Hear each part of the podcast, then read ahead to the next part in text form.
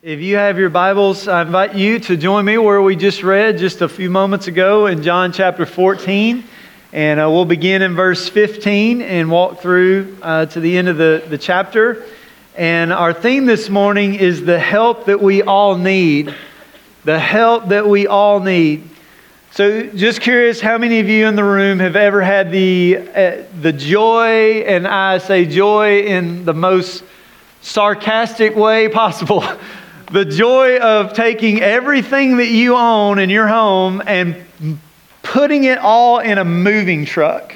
Everything you have into a moving truck. Anybody had that experience, okay? Um, you just somehow you squeeze it all in there. I, I have a, a, picture that I want to show just that might kind of spark a memory of what that might uh, look like. Uh, and, and maybe yours look like this and Anybody see the dog in there? I'm just curious.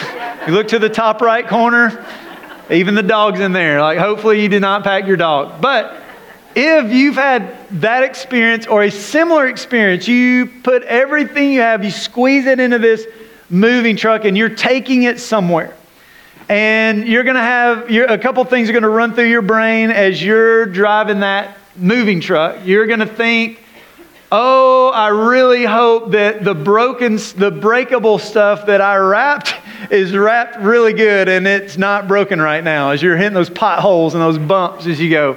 Uh, another thing is when you're actually at your destination and whether you fold open the doors or it's one of those pull doors like you just kind of send a quick arrow prayer up as you raise that, that back door up because you're just hoping like it's not all about to just all fall out on top of you. And so you have that feeling. And then, and then the third thing that you may be wondering or hoping is that you really, really hope that help comes. Uh, because when you look at a, at, a, at a full moving truck, what you know is, is, is as strong as you might be you can't move all of the stuff that is in that in that moving truck you need help and so you're hoping that help arrives and you're really hoping that the, the really strong friend you have that has a really strong back is, is, going to, is going to pull up in the driveway or wherever you are. You just hope that help comes.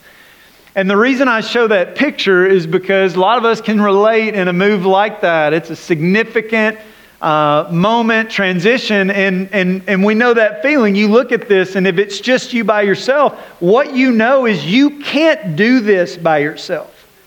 I mean, you can want to, and you can be in great health, but at, at the end of the day, like you can't, you can't move all this stuff on your own. You need someone's help. And, and with that picture, we look at that and, and maybe we've experienced that literally, but it could be that is the way you see your life right now.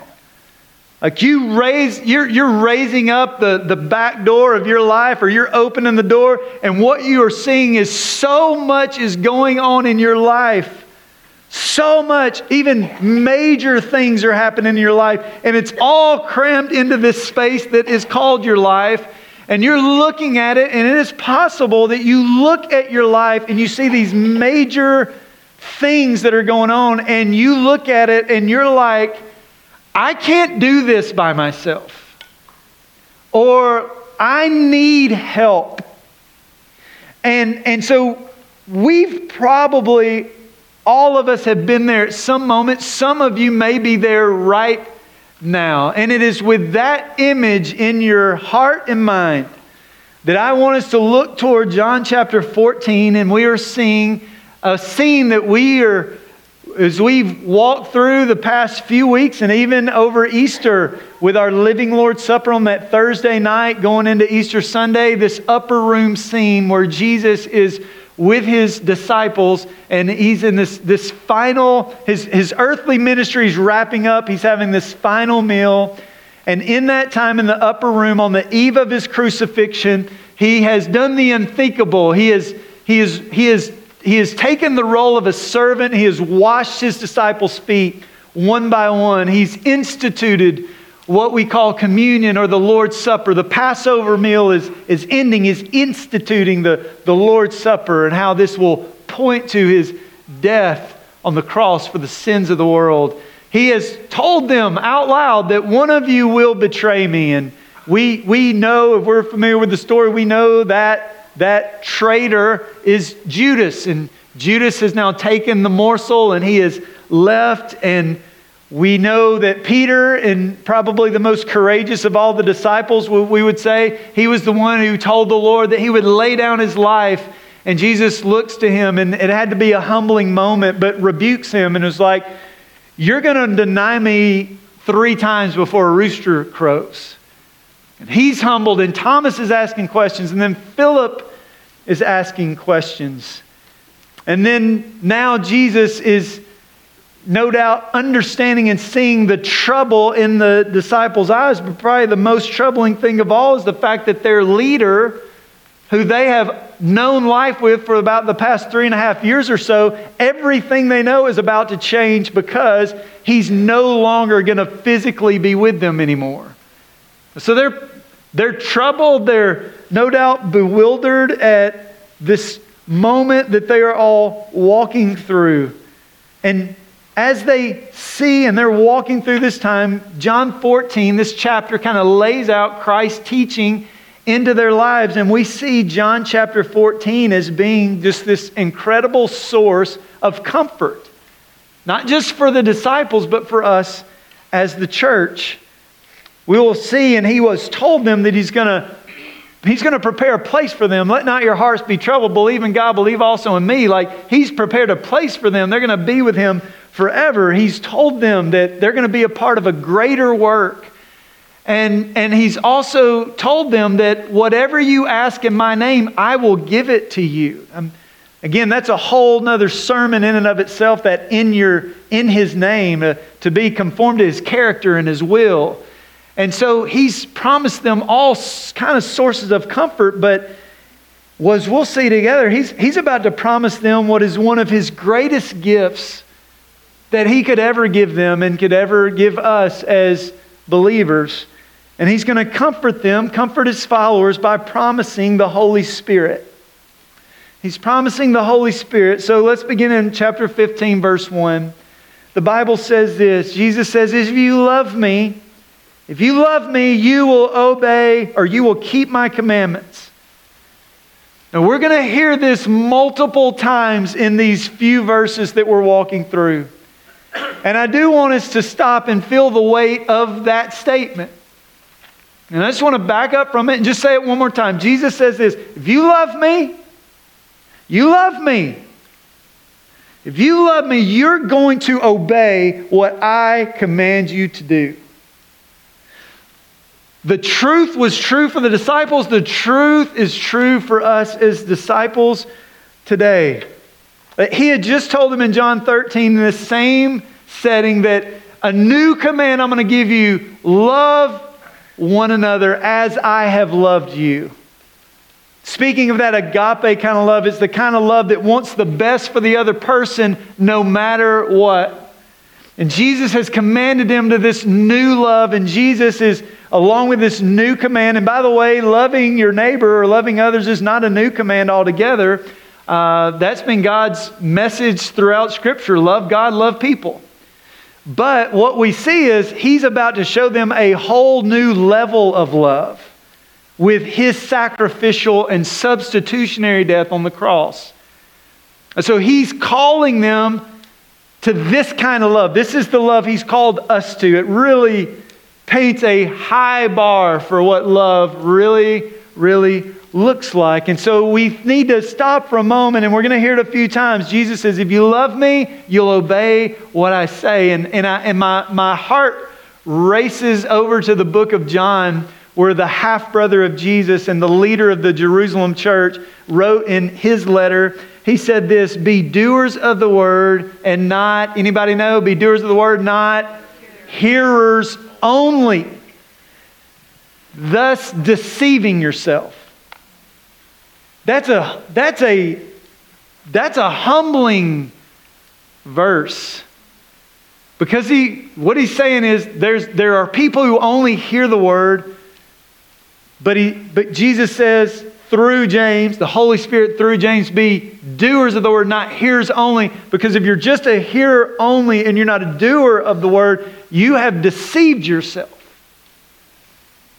And so in verse 16, the Bible says, Jesus says, And I will ask the Father, and he will give you another helper to be with you forever. This is such a comforting verse. Jesus is praying for his disciples. Jesus tells them, I will ask the Father.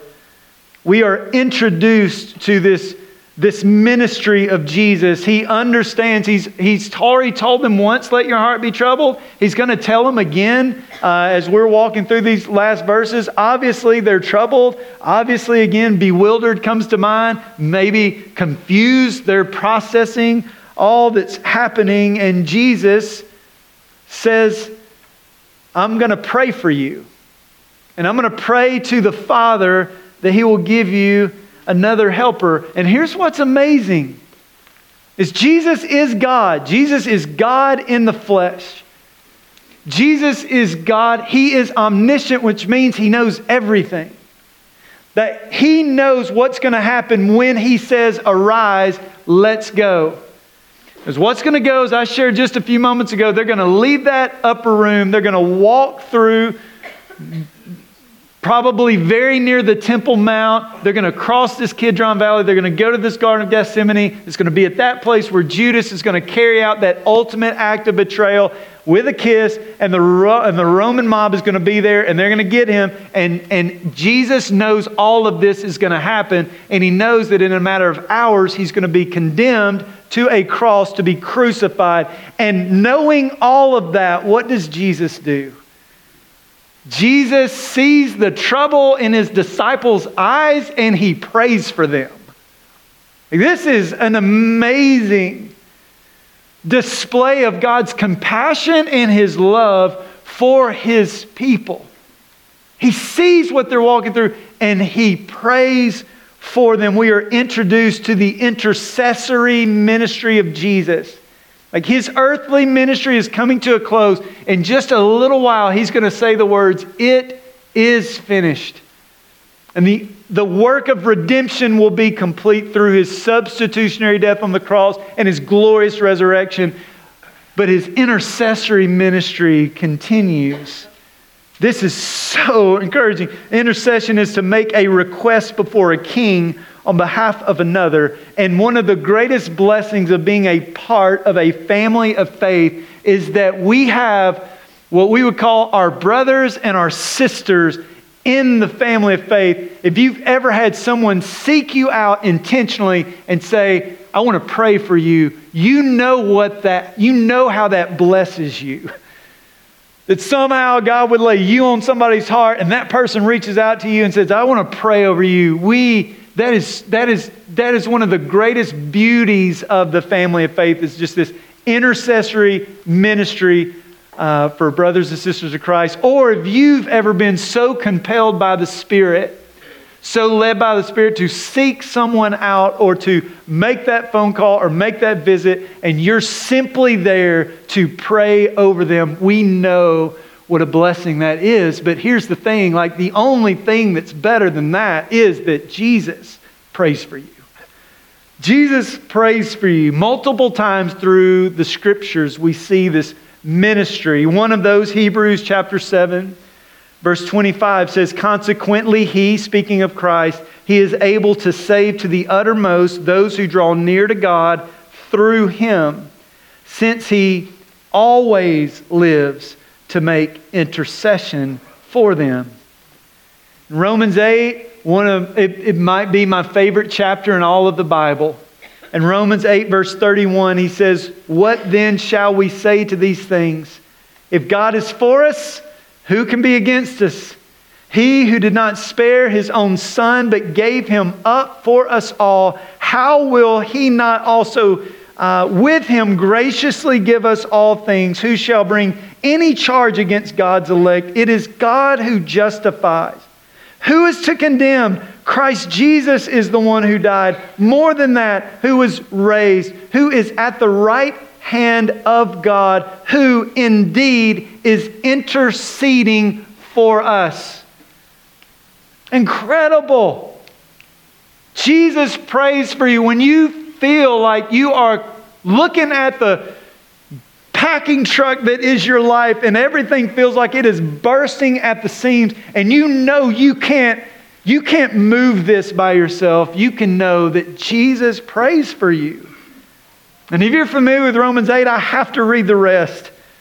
Then who shall separate us from the love of christ? Shall tribulation or distress or persecution or famine or nakedness or danger or sword? As it is written for your sake we who are being called all the day long, we are regarded as sheep to be slaughtered. No, in all these things, we are more than conquerors through him who loved us. For I am sure that neither death, nor life, nor angels, nor rulers, nor things present, nor things to come, nor powers, nor height, nor depth, nor anything else in all creation will be able to separate us from the love of God in Christ Jesus our Lord. Jesus prays for you. Jesus prays for his people. And this is such a comfort. It's such a comfort. So we see Jesus praying for his disciples, and we also see that the Father will send the promised helper. The Father will send the promised helper. Verse 16. And I will ask the Father, and he will give you another helper to be with you forever.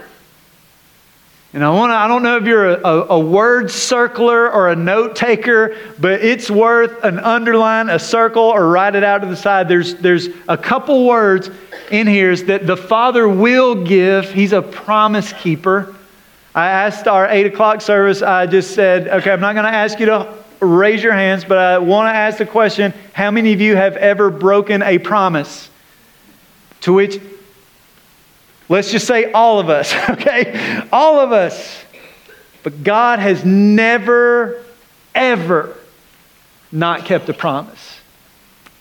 Jesus is going to ask the Father, the Father will send. It's a promise. It's a promise for him. And those words, another and helper. Another helper, that word another specifically means another of the same kind.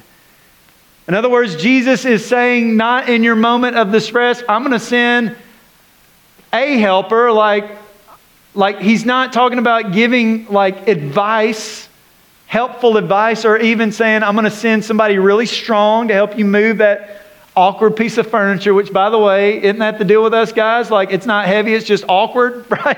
It's never too heavy, just awkward. We can't get it by ourselves, so we need help. But here's the thing like, it's not good advice, it's not somebody strong or somebody really smart or somebody who thinks or we think they have it all together because nobody does. The thing is this Jesus is saying, I'm going to send another, and it's the, of the same kind. In other words, I'm sending you myself. I'm sending you myself another, another of the same kind, helper, one to come alongside. It speaks of an advocate, it speaks of a counselor. I think all of us go back to that place of that moving truck and the door is up and it's completely overwhelming. You're there by yourself. You're trying to get it, you're not going to get it done. And then all of the sudden, somebody or a group of people come alongside you and they take the weight that you are unable to carry by yourself, and they help you carry it along. This is the picture. A helper is the one who comes alongside. And so God says, Do not be troubled. I will pray for you, and the Father will send you the helper. The helper. And just these, even these few short verses, we see the work of the Trinity. We see God the Son asking God the Father, and God the Father giving another of the same kind, God the Holy Spirit. We serve one God. God is one, but He's revealed Himself in three persons. We see it through Scripture. We see all three actively engaged in creation, all three persons of the Godhead in the baptism of Christ, all three in the Great Commission. we open our Bibles to Genesis 1 and we see, let us make man in our image. Genesis 11, the Tower of Babel, let us go down. Isaiah 6, who will go for us? One God revealed in three persons. Those three persons are not parts of God, they are one God. And one of the, the clearest displays of that in the scripture, and I want to read it briefly, is from Acts chapter 5. The Holy Spirit is God, He is another, one of the same kind our advocate, our counselor, our helper. And so uh, in Acts chapter 5, there is a service that is going on, and there's a gentleman by the name of Ananias and his bride, bride Sapphira, and they have sold a piece of property, and they're kind of got a covert operation going on. Here's what it says in Acts 5, verse 1 Listen for the Holy Spirit and listen for God.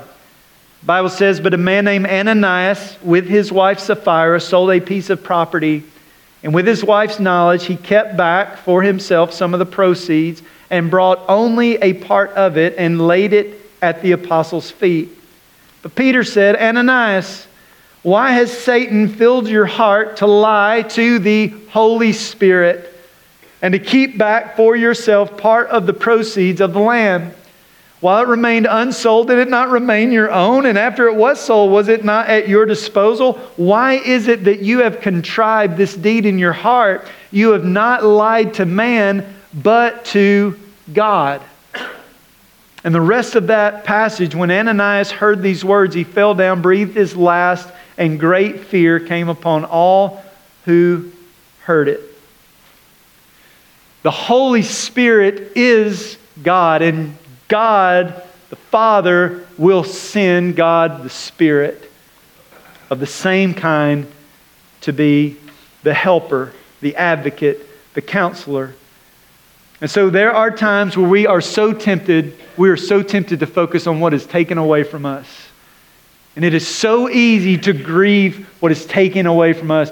Uh, what's taken away, what's taken away, what's taken away. But may we be encouraged from John 14 that though things are taken, that we can also see what God has given to us in Himself, the Holy Spirit.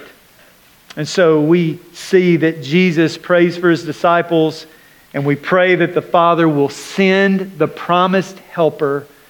And in these few verses, we're not going to exhaust all of the Holy Spirit because that is impossible to do. Uh, but in these few verses, we do see very distinct action and activity that the Spirit will play out in our lives. The helper will indwell them, the helper will teach them, the helper will comfort them. Verse 16 And I will ask the Father, and he will give you another helper to be with you forever. Even the Spirit of truth, whom the world cannot receive because it neither sees him or knows him. You know him, for he dwells with you and will be in you. Speaking of the indwelling presence of the Holy Spirit, it's important for us to be reminded as we saw earlier in Genesis 1, the Holy Spirit has always been and has always been at work. But in the New Testament, we do see a new application of the Holy Spirit's work in the believer's life, in that the Holy Spirit will indwell believers. We see this throughout the teaching of the New Testament. In, in uh, 1 Corinthians chapter 6, Paul's writing the church and he's helping them work through some different things. And, and here's what Paul says Do you not know that your body is the temple of the Holy Spirit? In other words, for, for them being Jews and, and raising up in a Jewish tradition and, and, and culture, they're so used to going to a place to worship God and to experience the manifest presence of God. That word manifest means clear and obvious. And so their, their experience is this, but Paul's like, no, no, no. You understand, like, the Father has sent the Spirit to indwell us. You've been bought with a price, therefore, glorify God with your body. This is why Jesus, in his uh, what we call the Great Commission, after his resurrection, gathered his church there on the Galilean mountainside and he says, Go make disciples of all nations, baptizing them in the name of the Father and the Son and the Holy Spirit, teaching them to observe, teaching them to obey all the things that I've commanded. And then he says, And lo and behold, I am with you. Anybody know? I am with you always. How can God be with them always if, like in John 14, we're reading his hour had come and he's physically leaving them? How can we read promises in the scripture like, I will never leave you, I will never forsake you? It is because of the indwelling presence of the Holy Spirit, God's presence indwelling his people. Our bodies are the temple of the Spirit. Verse 18, he says, I will not leave you as orphans, but I will come to you. Yet a little while, and the world will see me no more, but you will see me because I live. You also will live. And in that day, you will know that I am in the Father, and you in me, and I in you. And whoever has my commandments and keeps them, he it is who loves me.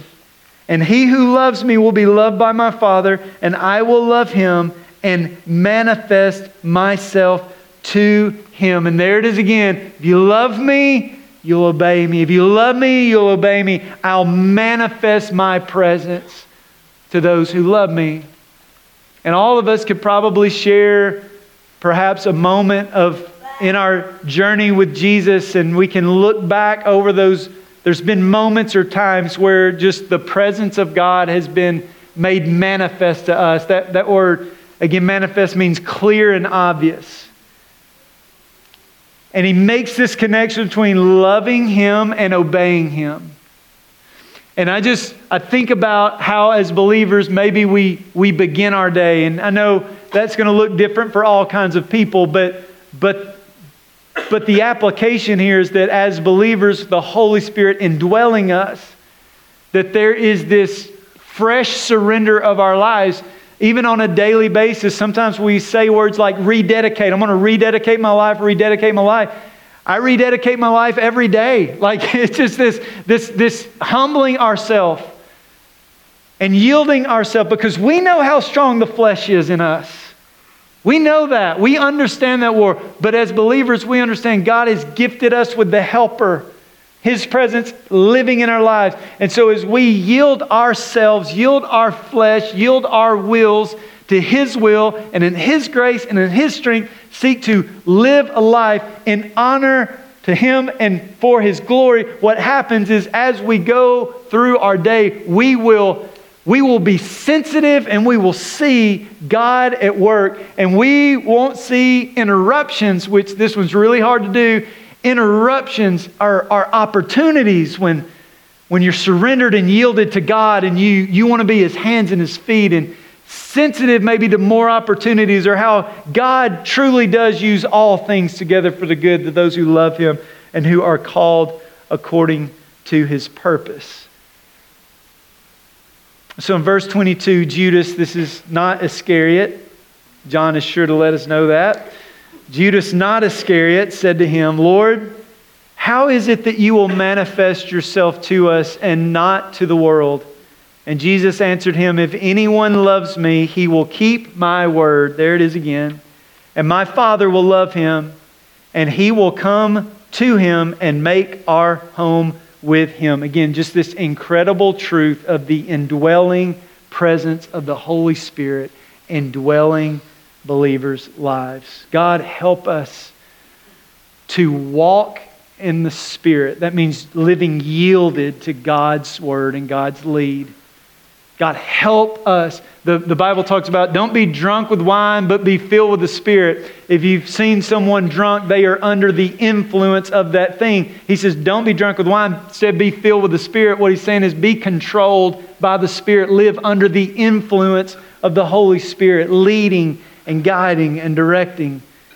And in verse 24, whoever does not love me does not keep my words, and the word that you hear is not mine, but the Father's who sent me. And again, we see this connection of love and obedience. It's not that we're perfect. It's not that we're going to get it right. We're going to let people down. We're going to mess up. We're going to fall. Like we know that. But it's about the believer's desire genuinely is to obey the Lord, to serve the Lord.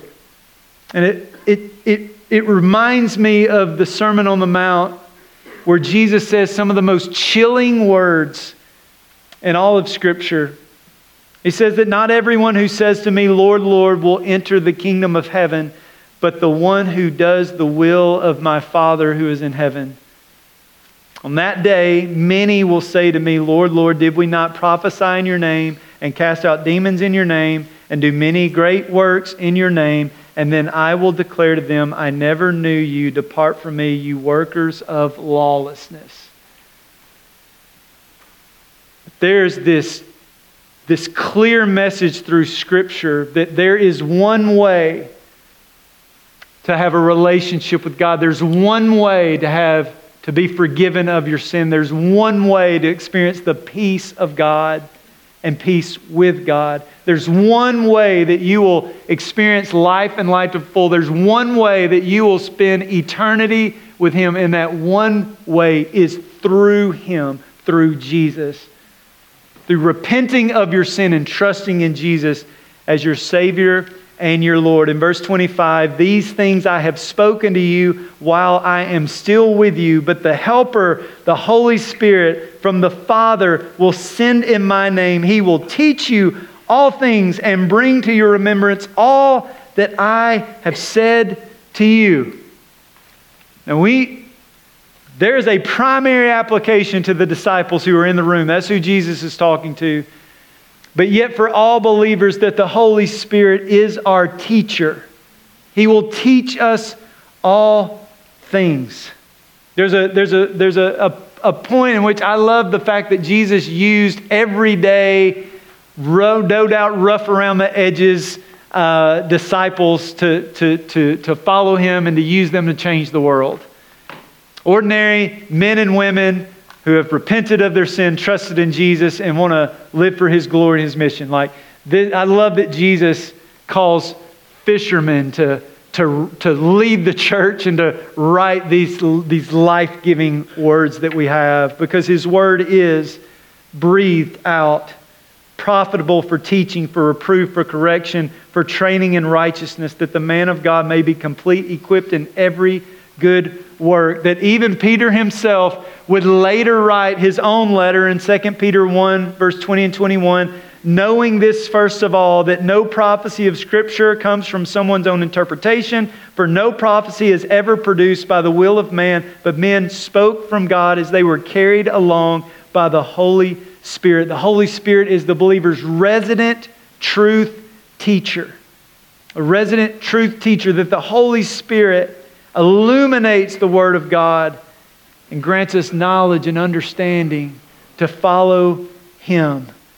So I need the Holy Spirit to teach me. My hunch is I'm maybe not alone. And these disciples, he knew they needed the Spirit to teach them and guide them. And I am sure that there are all kinds of lessons that happen in our lives that we can absolutely race past and miss the opportunity for, God, for what God wants to teach us in those moments. That, that a mentor of mine challenged, challenged me and a, a group of other, other folks one time. He said, So often we ask why, why, why, when by God's grace, maybe we change the question to what, what, what. God, what are you trying to teach me? What do you want to show me? God, help me to see and to understand what you are teaching me, what you want to teach me through this time. And so he indwells us, he teaches us, and he comforts us. Verse 27 says, Peace I leave with you, my peace I give to you.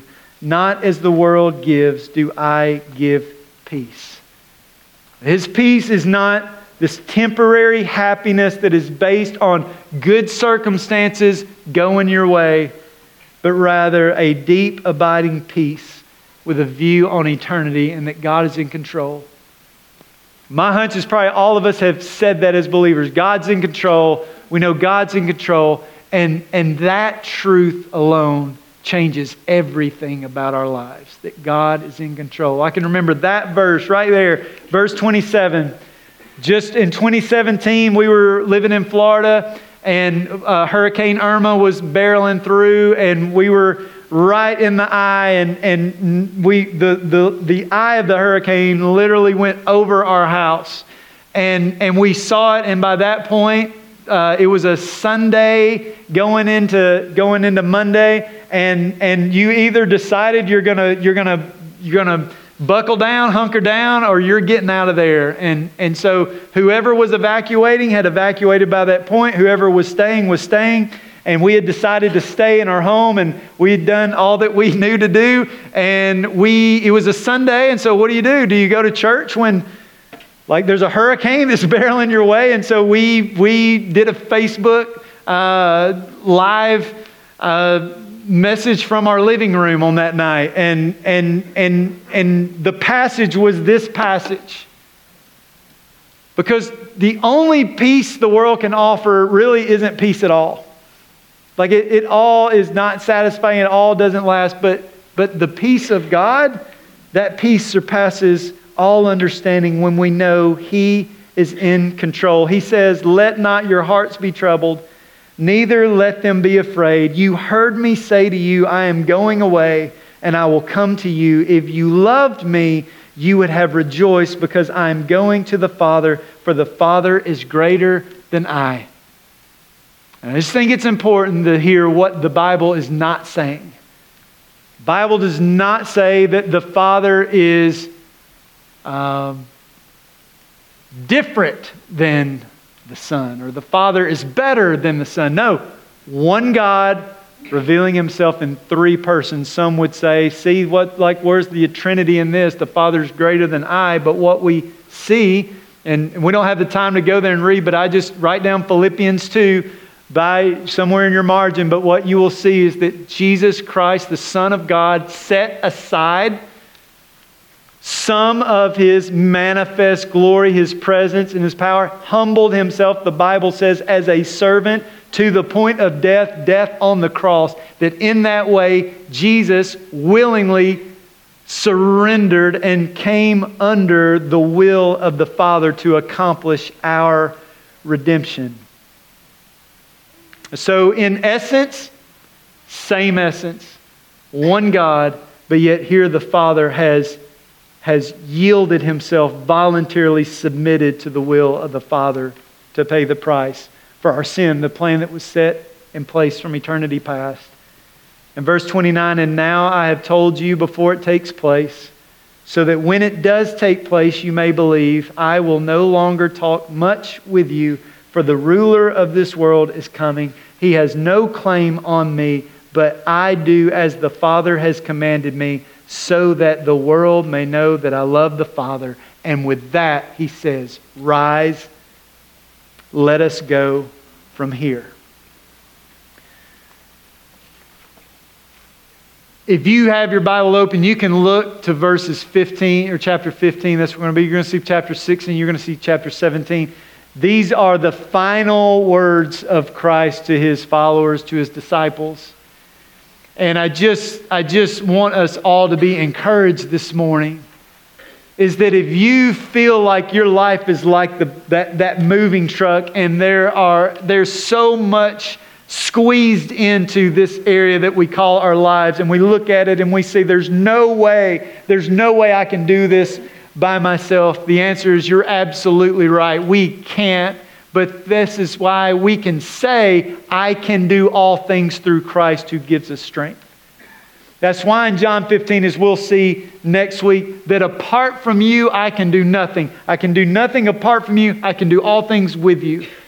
Through the indwelling of the presence of the Holy Spirit. How can I love that person? How can I experience peace right now? Galatians 5 the fruit of the Spirit is love, joy, peace, patience, kindness, goodness, gentleness, faithfulness, and self control.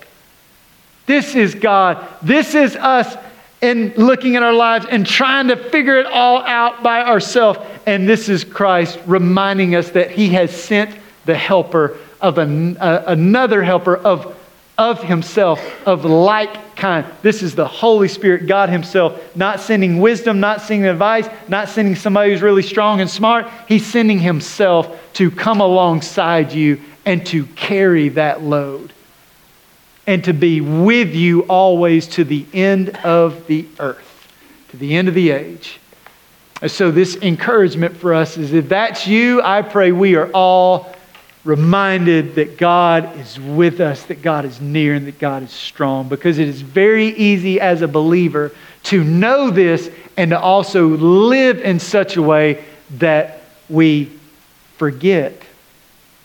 Like even yesterday, driving my car, I'm preaching this message, right? By God's grace. Like I'm driving, I'm like, I'm, I'm, I'm praying what I'm preaching because I need to be reminded that we can do all things through Christ, that He is the helper, that He does indwell us, that He does teach us, that He does comfort us, that He does empower us. May we lean into that truth, rest in that truth, and surrender to that truth and enjoy. The Bible says, In your presence there is fullness of joy. When the Spirit of God is ruling and reigning our hearts, there is a fullness of joy that comes even in the midst of circumstances that are broken. So, God, help us. And it could be that you're here today, you're living apart from a relationship with God, you're doing this whole thing by yourself, and you know we are limited people with limited abilities, limited power, limited knowledge, limited strength, and we have maybe come to that place where we try, try, try, try, and we understand we can't do this by ourselves. And yet, here is God in His love and His grace pursuing His people, and He is promising them that there is life and life to the full through Him, and that there is another helper that He provides us through the gift of salvation, His presence living in us, guiding us. So be encouraged. Even when you're alone, guess what, believer? You're not. There's another helper, the Holy Spirit living in you. Let's pray together. Father, thank you for your word. God, thank you for the gift of these final teachings with your disciples. That God, as we end our time in the Word today, we are left with that arise, let us go, understanding and knowing what you're about to do. We remembered that on Good Friday, and we celebrate the empty tomb on Sunday. The empty tomb proves that you alone have the power to forgive our sin and to make us right with you. And Father, it is through your Holy Spirit's indwelling and comforting and teaching, God, that we understand that we are not alone. And I just pray for the brother, for the sister in the room today that is trying to figure it all out on their own, that just be reminded, God, that you have not left us as orphans, but God, that you have, you have come to us in the presence and power of your Spirit to indwell us. So, God, may we not live this life in our own strength or in our own way, but rather live in a way that is surrendered to your leadership in our lives. And only then can we experience that love, joy, peace, patience, and all the fruit of the Spirit. God, I pray that that believer who is struggling right now, and who is trying to hold that whole thing in, in, in their lives together, God, that they would be reminded that you're with them. You're with them to come alongside and help. And Father, I do also pray for that person who may be here who doesn't have a relationship with you. God, I pray that today would be the day where they acknowledge their sin, that they would turn from their sin to repent of their sin and turn to you and surrender their hearts to you as Lord, to love you, to serve you, to trust in your perfect life, your substitutionary death, and God, your glorious resurrection to give forgiveness and life and life to the full. God, I pray today would be the day of beginning that relationship today. God, we love you, we need you. And we give you all the praise and glory. In Jesus' name, amen. I invite you to stand with me as we uh, just have a song of response. We'll have pastors here would love to pray for you, over you. The altar is always open. But just that we would lay our hearts before the Lord and ask the Holy Spirit to work and lead and guide and show and convict and encourage all that He wants to do in and through our lives in this time.